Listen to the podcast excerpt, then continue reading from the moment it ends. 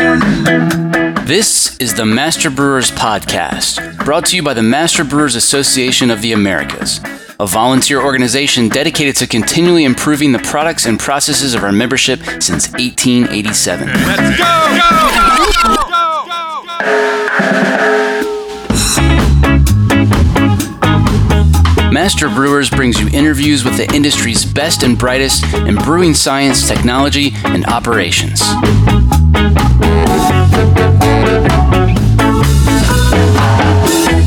down. I'm moving too fast. Support for this podcast and the following messages come from our friends at the Paul Mueller Company and Hopsteiner. Please thank them. This podcast wouldn't be possible without their generous support.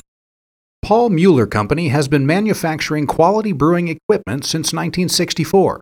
Our innovative design and engineering will save you time, labor, and ingredients, sending money back to your bottom line. Learn more about our new mobile hop module at paulmueller.com. This Master Brewers podcast is proudly sponsored by Hopsteiner, a global leader in the hop industry focused on quality, sustainability, and innovation in new hop varieties and hop products. Contact our brewery sales team to provide you with the hop related tools you need to craft your next great beer. For more information, visit hopsteiner.com.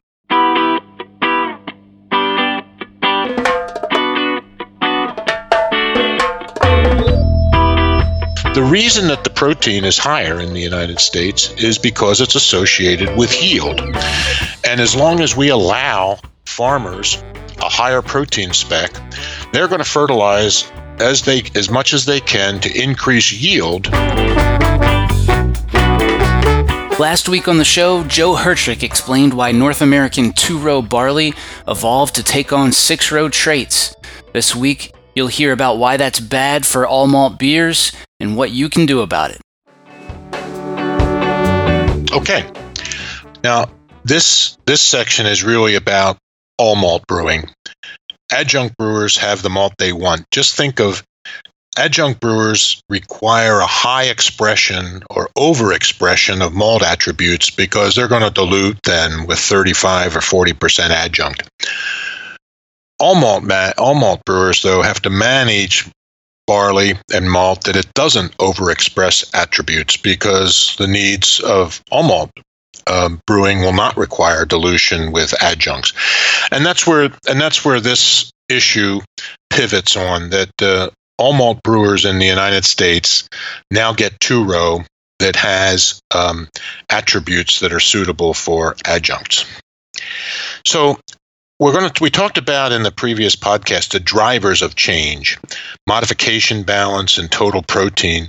Those don't directly interact with the brewing process but now we need to talk about the outcome artifacts that come from them. Enzyme and free amino nitrogen because they are direct impacts in the um, in the brewing process.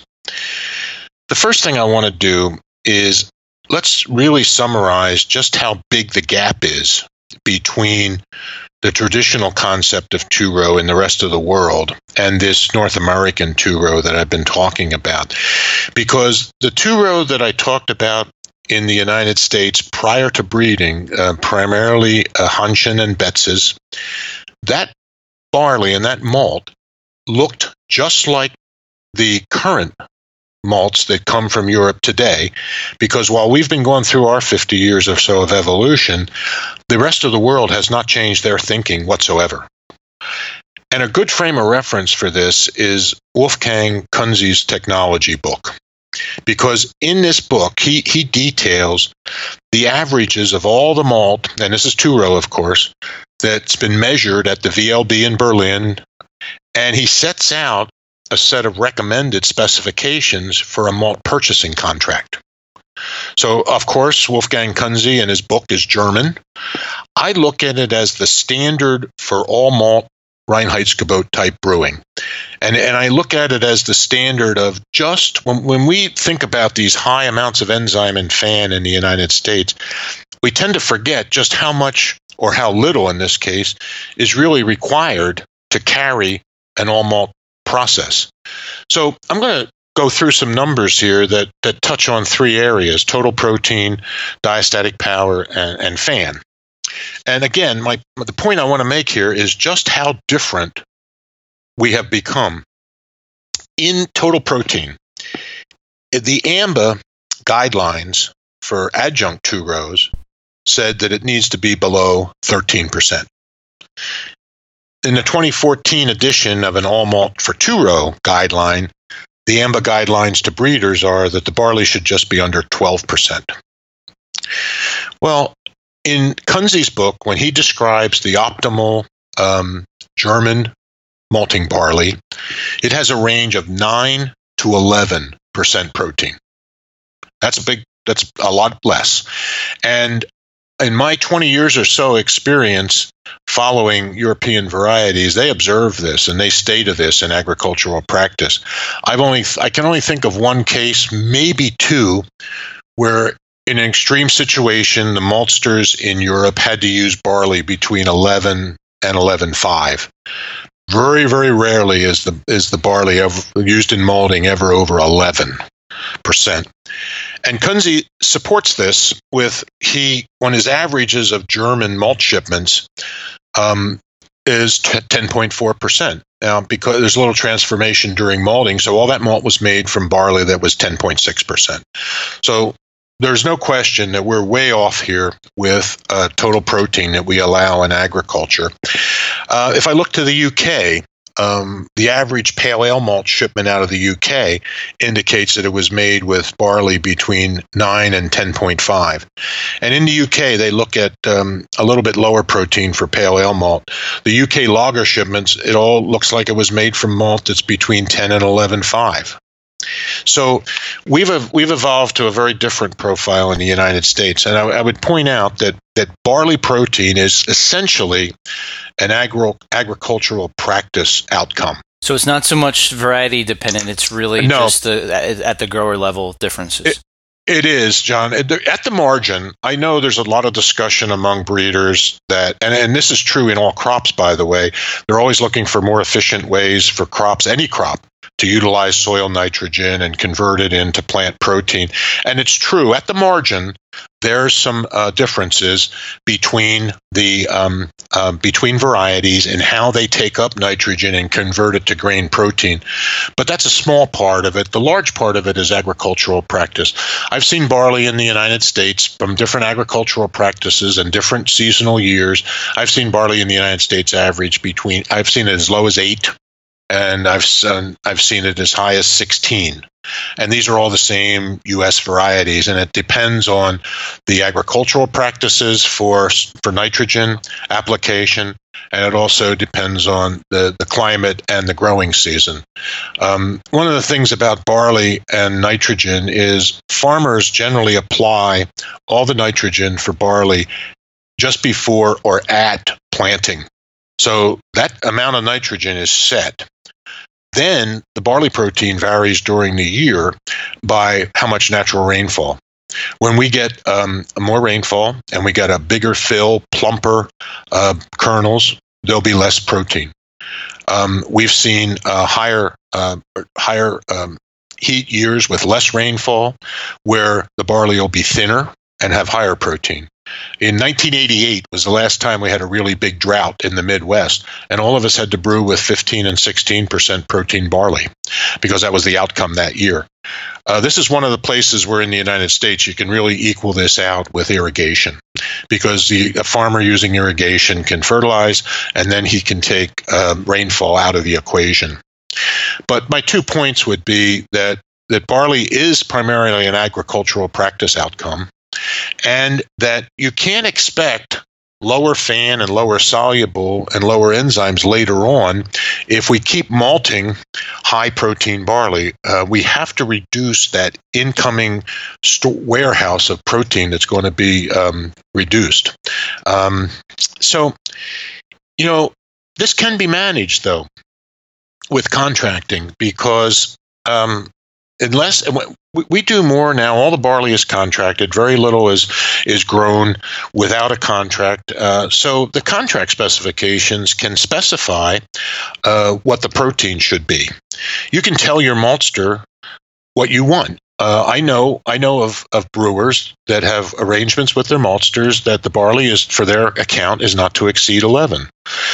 What you have to expect though is a multi-year commitment for this because right now 2018 barley is being planted and that will become 2019 malt.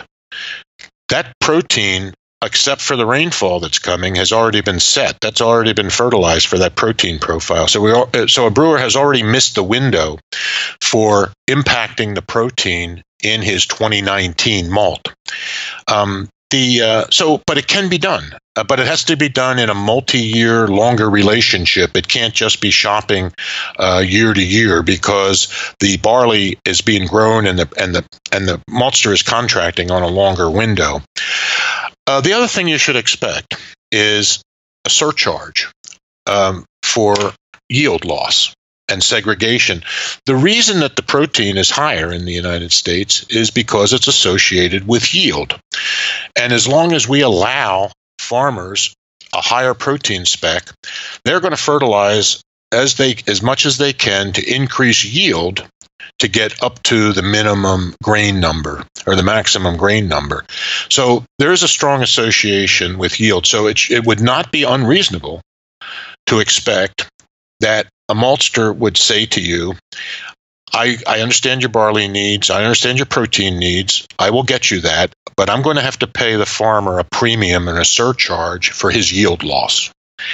And then, since nobody else is asking for this, I'm going to ask you to pay me a, a, small surcharge for segregation because nobody else wants this. I'm going to be holding this separate for you all the way through the process.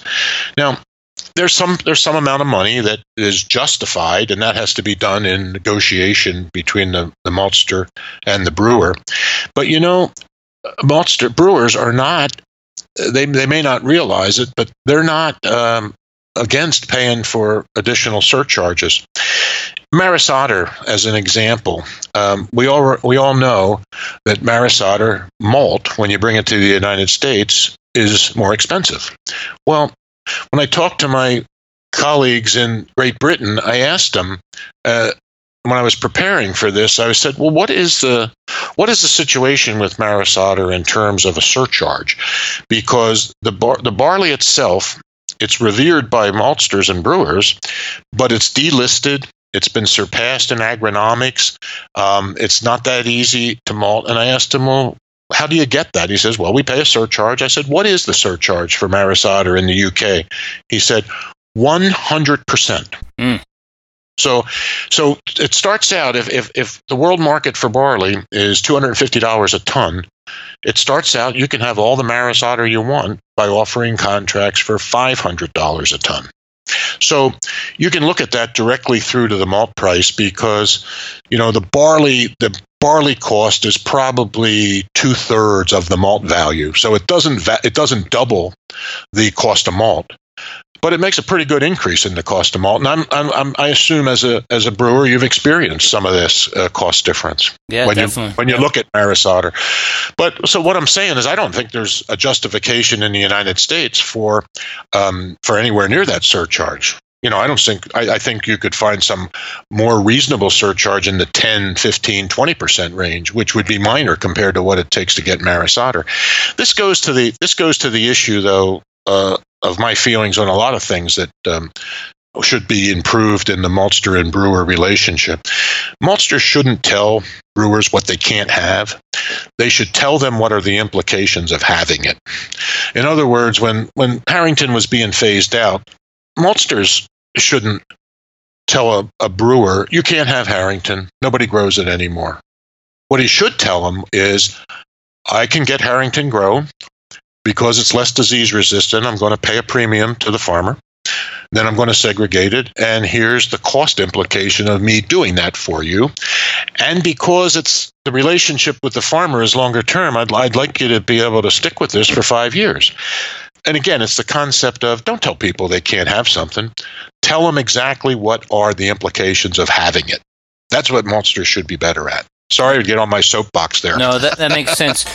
Do you also think? I mean, going back to the if you if you use those German um, traditional uh, ranges for yeah. all malt brewing, I mean, do you think that's and this seems like common sense to me, but isn't that what the the all malt voice at AMBA should be demanding as well?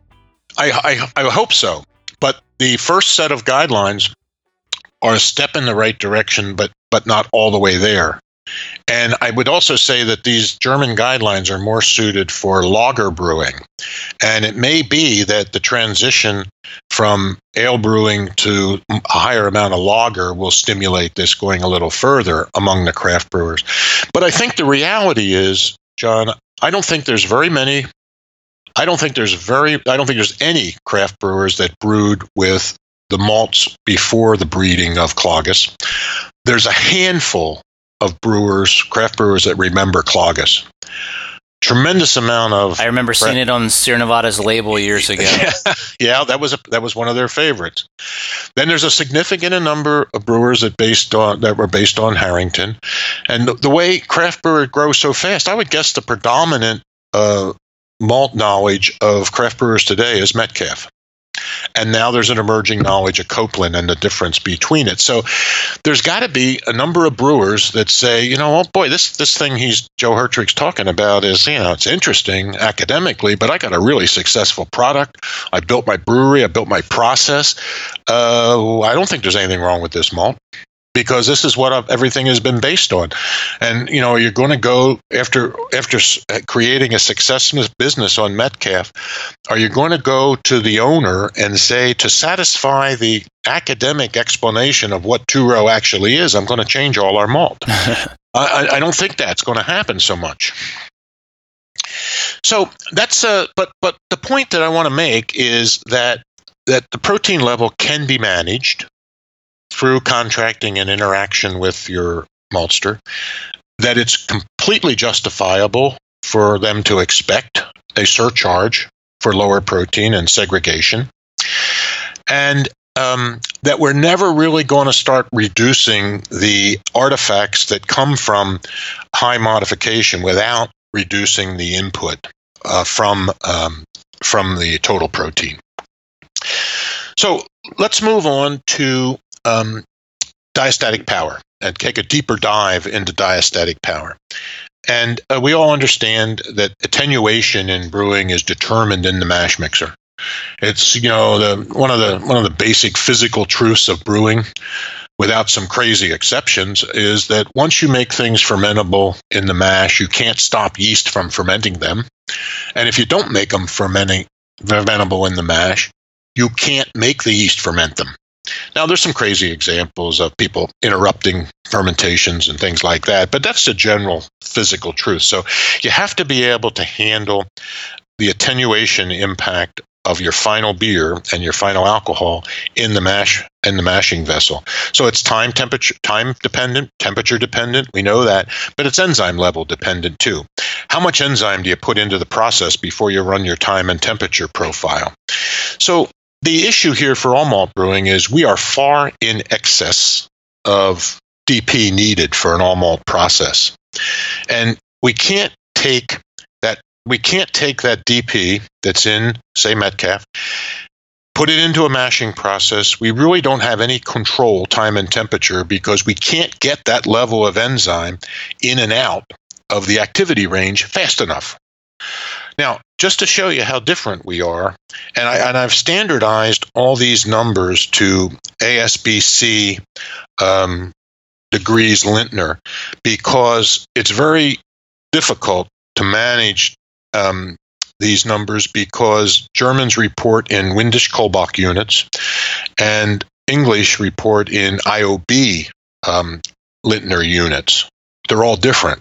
So if uh, for anybody that's listening, I would I would tell you that if you wanted to take a Windisch Kolbach and convert it to ASBC, you would take the Windisch Kolbach number plus 16, divide that by 3.5, and that gives you the ASBC degrees Lintner number. If you want to convert IOB numbers, you take the IOB numbers, Lintner, multiply it by 1.1, and that gives you the ASB C degree Lintner. So I'm going to talk only, I've converted them all, and I'm going to talk only in Lintner. Now, the U.S. Metcalfe shipments today probably average around 160 units DP. In Kunze's technology book, he would say that the German shipment range of all the malts he sees shipped, and he measures them at VLB, is 73 to 79 degrees Lintner, almost half of that amount. And he and he recommends if you're creating a specification for malt, the minimum amount should be 62 degrees Lintner. And what that's saying to me is in an all malt situation, that's all of the DP that you need to carry an all malt process to, to convert the starch that's in the malt. Now, when you start and, and, it's still considered a, um, a base malt. If you look at a typical German Vienna malt, that ships at around 66 degrees Lintner, a little lower than their Pils malt because it has a more of a kiln profile. Now, the VD, the the UK is even more aggressive. Um, the the pale ale malt shipped out of the UK because of the stronger uh, profile of kilning is typically only about 45 degrees Lintner. And a lager, because shipped out of the UK, is around 60. Now, talking to to uh, people that ship that UK pale malt at 45, they say that even at that, you could put some crystal malt with no DP in it, and it'll support um, an, a mashing process. So this is this is just an example of how far away we are because th- that Metcalfe at 160 is intended to go into an adjunct process and you can run adjunct processes in the United States as high as um, 55% malt. So you could take that 160 and you can uh, dilute it um, with all that adjunct. And what does it bring you to? It, it brings you to in the 80s, which is more than enough um, to support the process. And I would tell you the pre Klages two my original records from Betzes uh, when it was shipped in the United States, was 90.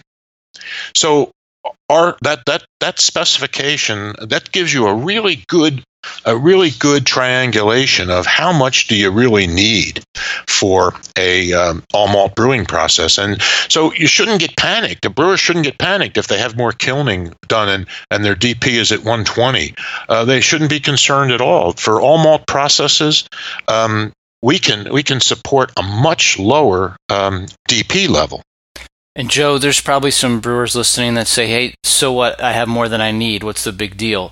Why don't you talk a little bit about that? Well, the that's what the big deal is that you absolutely have no control of attenuation uh, in an RDF at mashing. It eliminates the brewer's control of it. And I'm not sure maybe even brewers realize this. Um, but for instance, um, Michael Lewis, Dr. Michael Lewis, he wrote uh, he wrote a 2003 Master Brewers paper talking about this malt and craft brewers. And actually the beauty and the beast of malt was in the title. After he explains it, he makes the statement, all malt mash with American malt should be hot and short.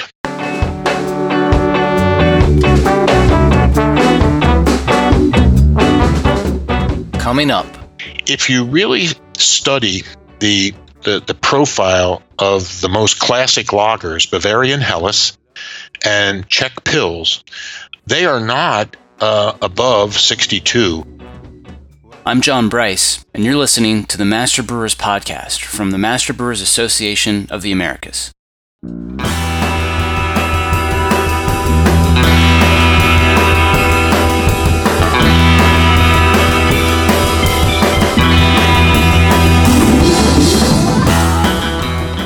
Here's what's coming up on the Master Brewers calendar. District Milwaukee meets May 17th at Central Waters Brewing. District Northwest meets in beautiful Hood River the weekend of May 18th. District Rocky Mountain holds its technical summit in Fort Collins May 19th. District New York meets at Anheuser-Busch in Newark June 14th. District Philly's annual golf meeting is June 15th. Registration is now open for the ASBC MBAA Brewing Summit, which takes place in San Diego this August. Register at mbaa.com, where you can also view the full calendar of events with more details or find a district meeting near you.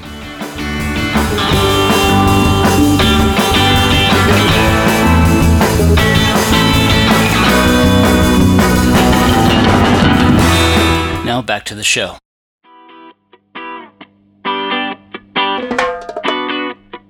All malt mash with American malt should be hot and short. Now, that's where I think all the all malt brewers are.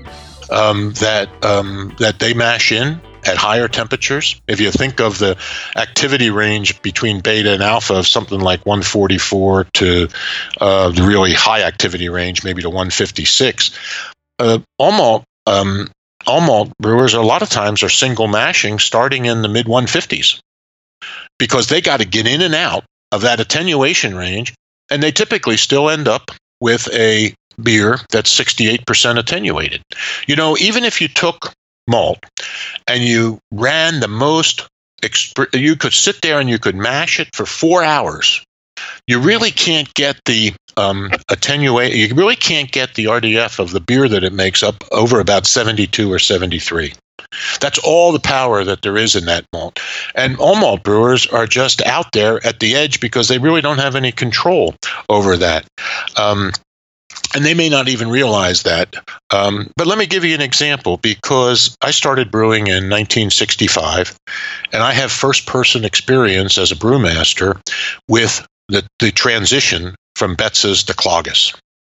At the time, uh, I was a brewmaster for Pabst, and uh, we were making, uh, among our other products, among Pabst Blue Ribbon, we made a uh, all malt Andeker, um, and it was um, all malt classic European style. And uh, because it was a European Helles, um, Bavarian type Helles, it was intended to be between 60 and 62 degree attenuation. And um, it was um, uh, never over 62. So we're brewing this with Betzes, and we have our profile for it. We mash in at a lower temperature. We steam through. We didn't need much in the way of conversion, but remember the Betzes was 90 DP. Um, maybe it was um, you know five minutes at 153, something like that, and then steamed off to mash off, and we would get our final attenuation would be around 62 degree um, percent real attenuation. Well, one day and you know, without me understanding all the subtleties of it, because it was it, I didn't purchase the malt. I was a I was a brewmaster in the plant and the five plant system. Uh, we um, we changed from Betzes to Klages. Now, this is in retrospect. I learned that the Klages was 130 DP. So we make our we make same profile, same beer. The only thing that's changed is Betzes is or uh, Klages is coming out of the bin now. So we go ahead and finish the brews. We follow our follow our procedures, and we get the results back when the beer reaches lagering, and it's 68% degree of attenuation. And so I mean, I do the first thing that brewers do. You you you get your people together and say, let's go over this. Was this made exactly by the procedure? You calibrate temperatures, you check cycles in the programmers, you do all that. And I said, okay, uh, we don't know, we don't have an explanation, but let's make it again and stand there and watch every step that the that the programmed mashing goes exactly that way and the um, um, and the temperature uh, sensors have all been calibrated. Let's do it again, and we're going to be there for every minute of it. We do it again, and uh, we get exactly the same result. Watching exact the same, the right process outcomes, we got 68% attenuation. So we don't have any beer. We don't have anything that fits, fits the profile. So my uh, my superior, my mentor at that time was Karl Strauss. So I talked to him about it. And he was very he was very in tune with raw materials. I, I, credit him with teaching me most of the things that I know about raw materials um, and getting me started down that path. But we talked about it. He said, Well, let me look into this one. And he calls me back in a couple days and we talk about enzymes and we talk about DP. And he's telling me we have to control the enzymes. We have to find a way in mashing to control the enzymes uh, to make this beer. And the first thing we did is because we were an adjunct brewer, we had a cereal cooker. So the first thing we did was boil some of the malt in the cereal cooker and then infuse it into the main mash. It was essentially a faux decoction, but we didn't start in one vessel and pump it out and then pump it back. So what that that worked because we killed some of the enzyme in the in the cooker process and then we we gave it a hot shot into the main mash, which jumped us faster out of the enzyme uh, range. So that worked, but we really didn't like the beer with boiling the malt that way. So we said, okay, well, then what we'll do is we'll use the cereal cooker to boil water. And when we get toward the activity range, we'll make a boiling water infusion to speed up the jump out of the temp- the activity range, and that worked. Uh, and we eventually then decided that we didn't want to have the cooker involved, so we put in a high capacity heater in the mash water line so that any time during the mashing we could add boiling water to the mash. And again, the whole focus here, the whole concept is you have to, with high, high DP malt, to be able to get control, uh, you're going to have to control the amount of time that it spends in the enzyme active range.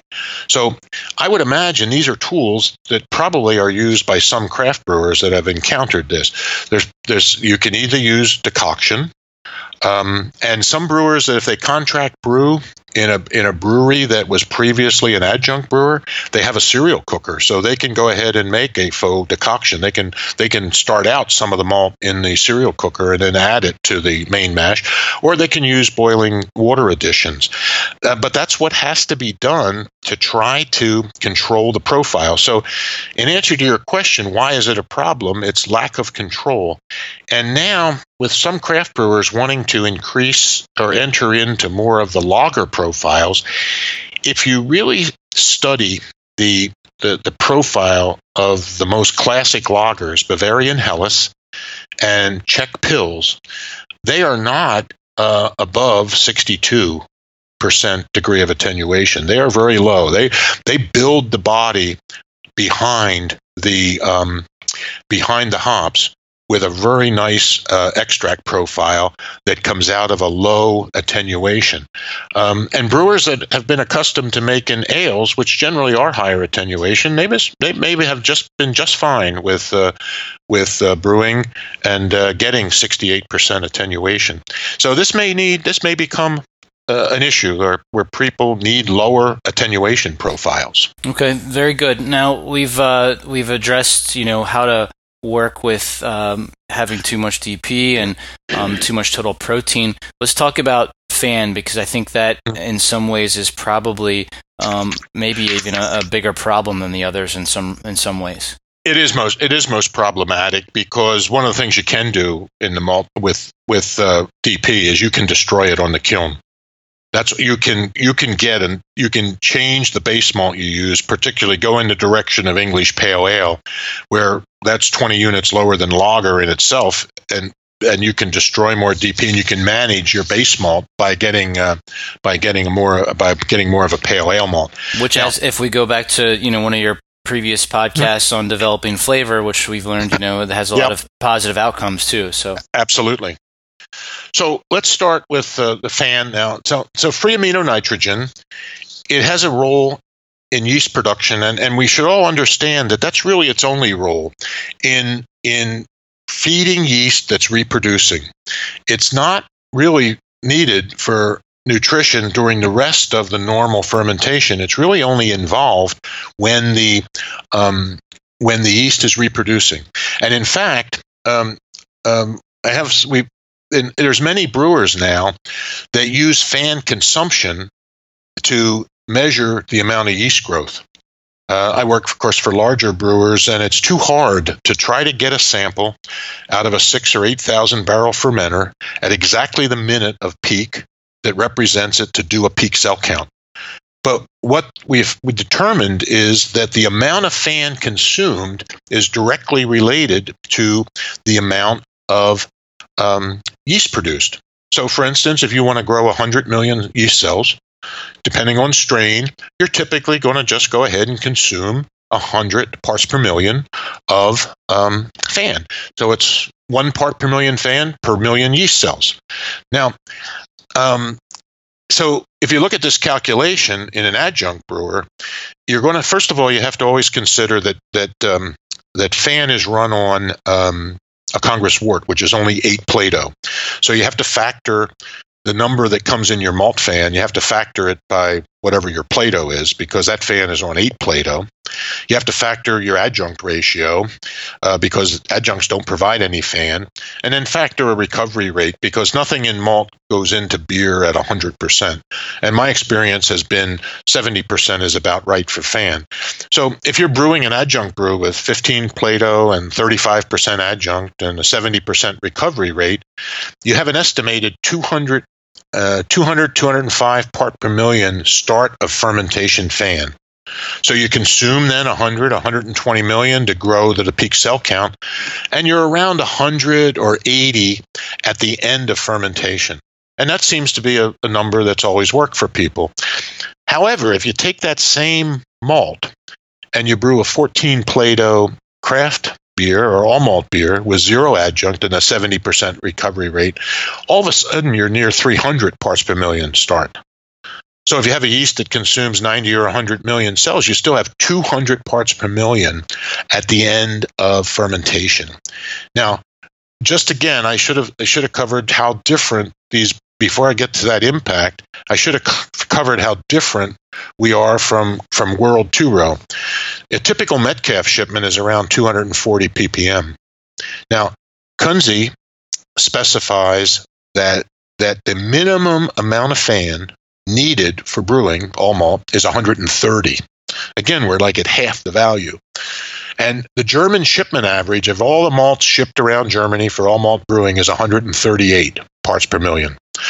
And the um, the UK pale ale and lagers are about the same. They're in the 135, 145 range. And again, I want to reiterate that the fan is critical to yeast production, um, not to later nutrition. And I've I've learned that roughly, of course, every process, every yeast strain is different, but about a million cells are grown for every part per million fan.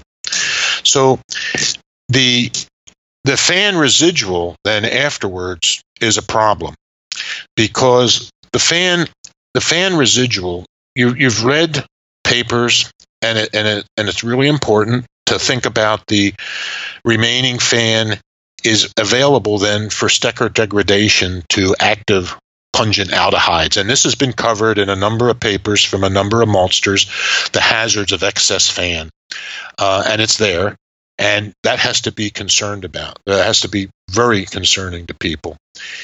The other thing is just on a simple um, fan as a nutrient, it's providing, if you don't have an absolutely clean microprocess, it's providing nutrients for other bacteria that uh, are in the process.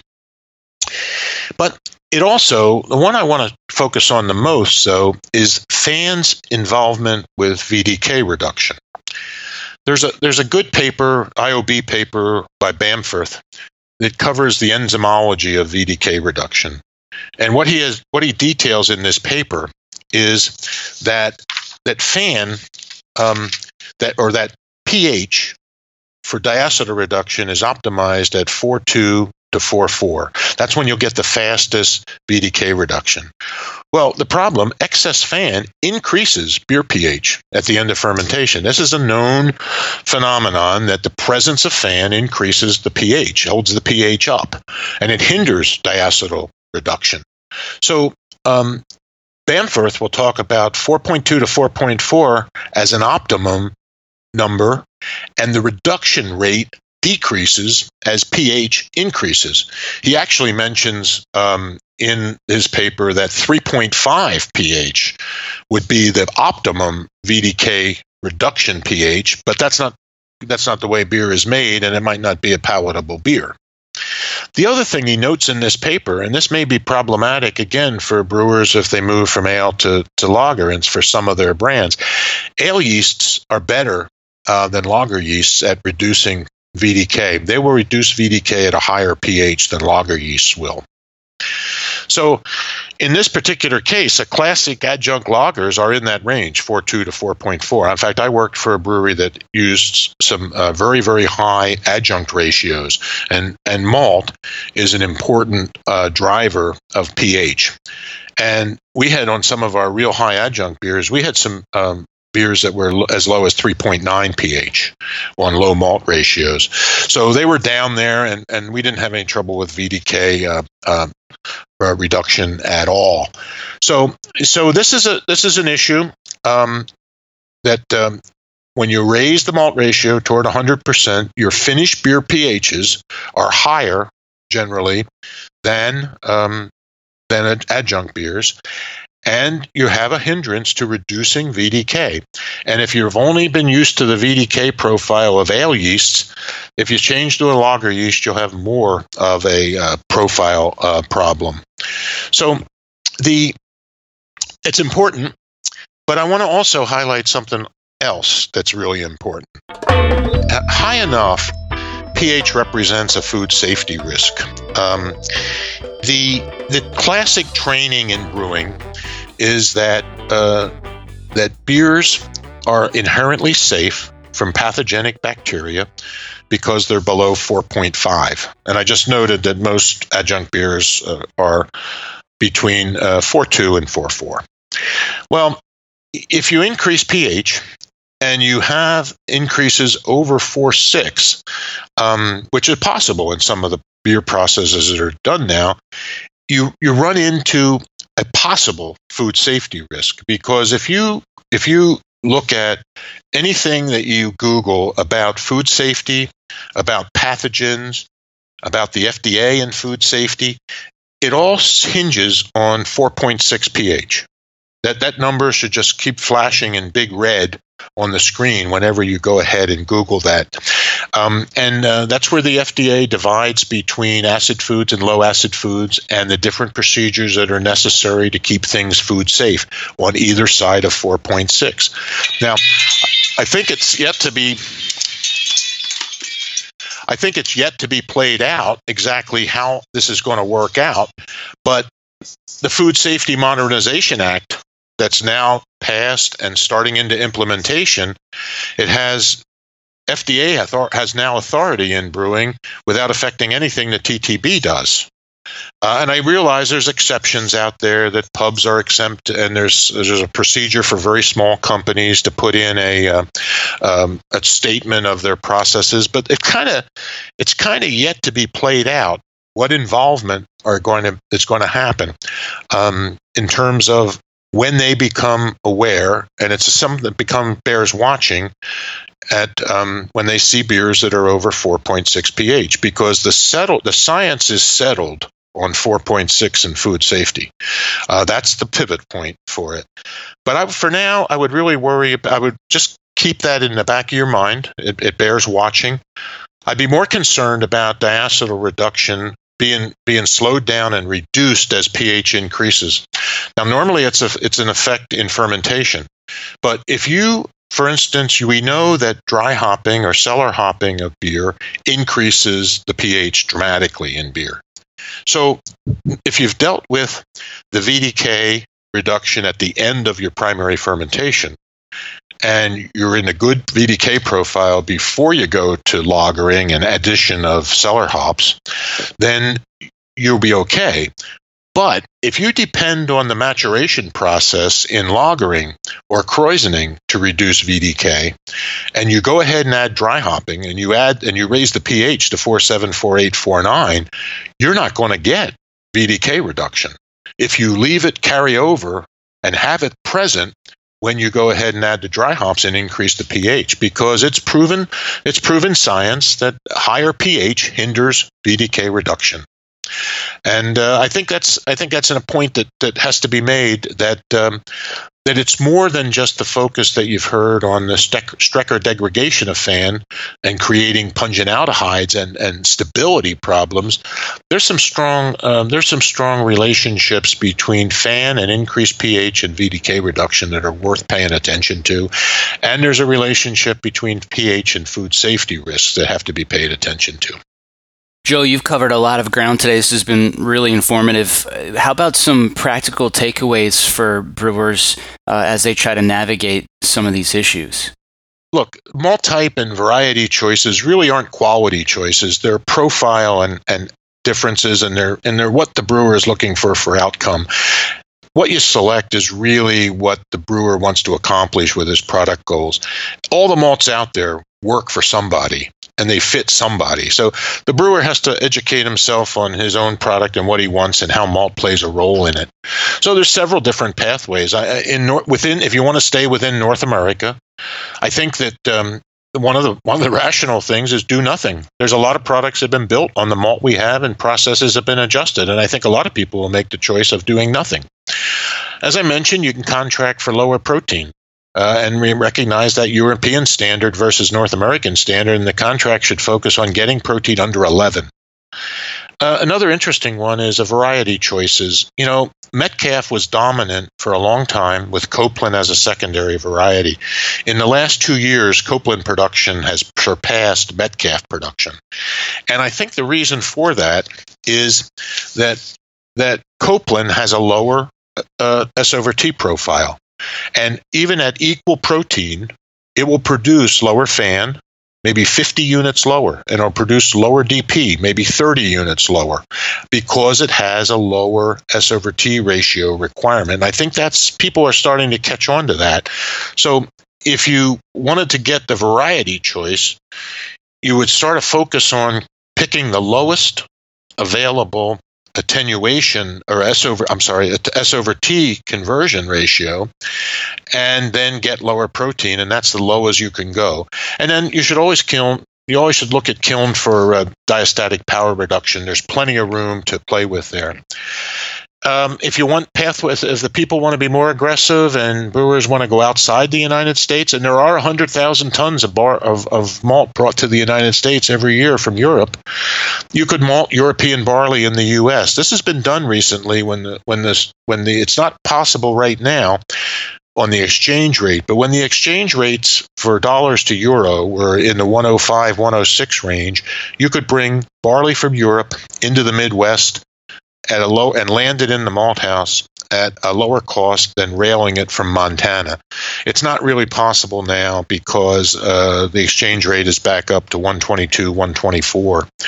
But you could also you could support the production of European barley in, in the U.S. and you and you can see that because maltsters supporting brewers keep adding European varieties on the AMBA approved list. In the last two years, Propino and Explorer and Genie have been added. And that's the best and fastest way today is to grow, uh, to find which of the European varieties are best adapted. And, and there's several maltsters working on that to support brewers who has asked for it.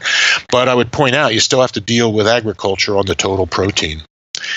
And then, um, you know, the summary of, of what would be what you know you could develop you could develop new varieties with a European profile, but we got some hurdles there. The timeline is 15 years.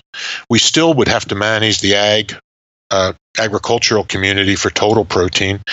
Probably the plump that exists in Europe would require irrigated barley, and we'd have to grow less and less uh, dryland barley. Uh, could we tolerate higher beta glucans? They have a higher expectation for beta glucan. Would we want to go back to would it require going back to five day malting? And for sure, I don't know on those questions, but for sure we need more guidelines. Although the effort is is correct in direction at the AMBA all malt guidelines, we're still far away from the German two row guidelines of 9 to 11 protein, 38 to 40 S over T, 130 to 150 FAN, and 62 uh, degrees Lintner for the DP. Um, so, you know, this is the, the key takeaways here, you know, kind of when we're all done with this. For some, it's just an academic exercise that these exist and they manage within them.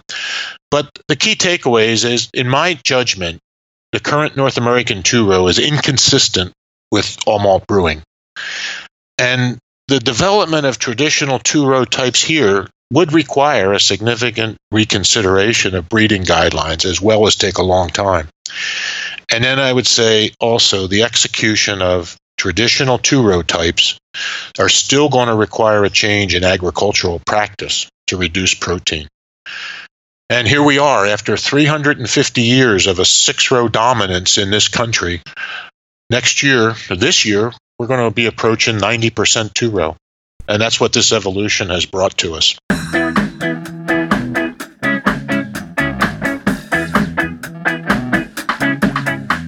That was Joe Hertrich here on the Master Brewers podcast. We've got a lot of new listeners lately. If you're new here and you like learning from Joe as much as I do, check out episodes 15, 24, and 51. You're guaranteed to learn something that will help you make better beer. I'm really looking forward to the ASBC MBAA Brewing Summit coming up this August in San Diego. It only happens every four years, and it's not like any other conference you've attended. The Brewing Summit is 100% the science and technology of brewing. No pep rallies or business lectures, and you'll be surrounded by some of the smartest men and women in our industry. If you can only attend one conference in 2018, this should be it. Register now at mbaa.com when we came around then Since there's that one thing that I should have told you, or maybe two things that you should have known, or, or maybe three things that I should have mentioned, but I did. My fist full of courage, my heart full of rage. Well, I can't get stuck, I can't be losing too much.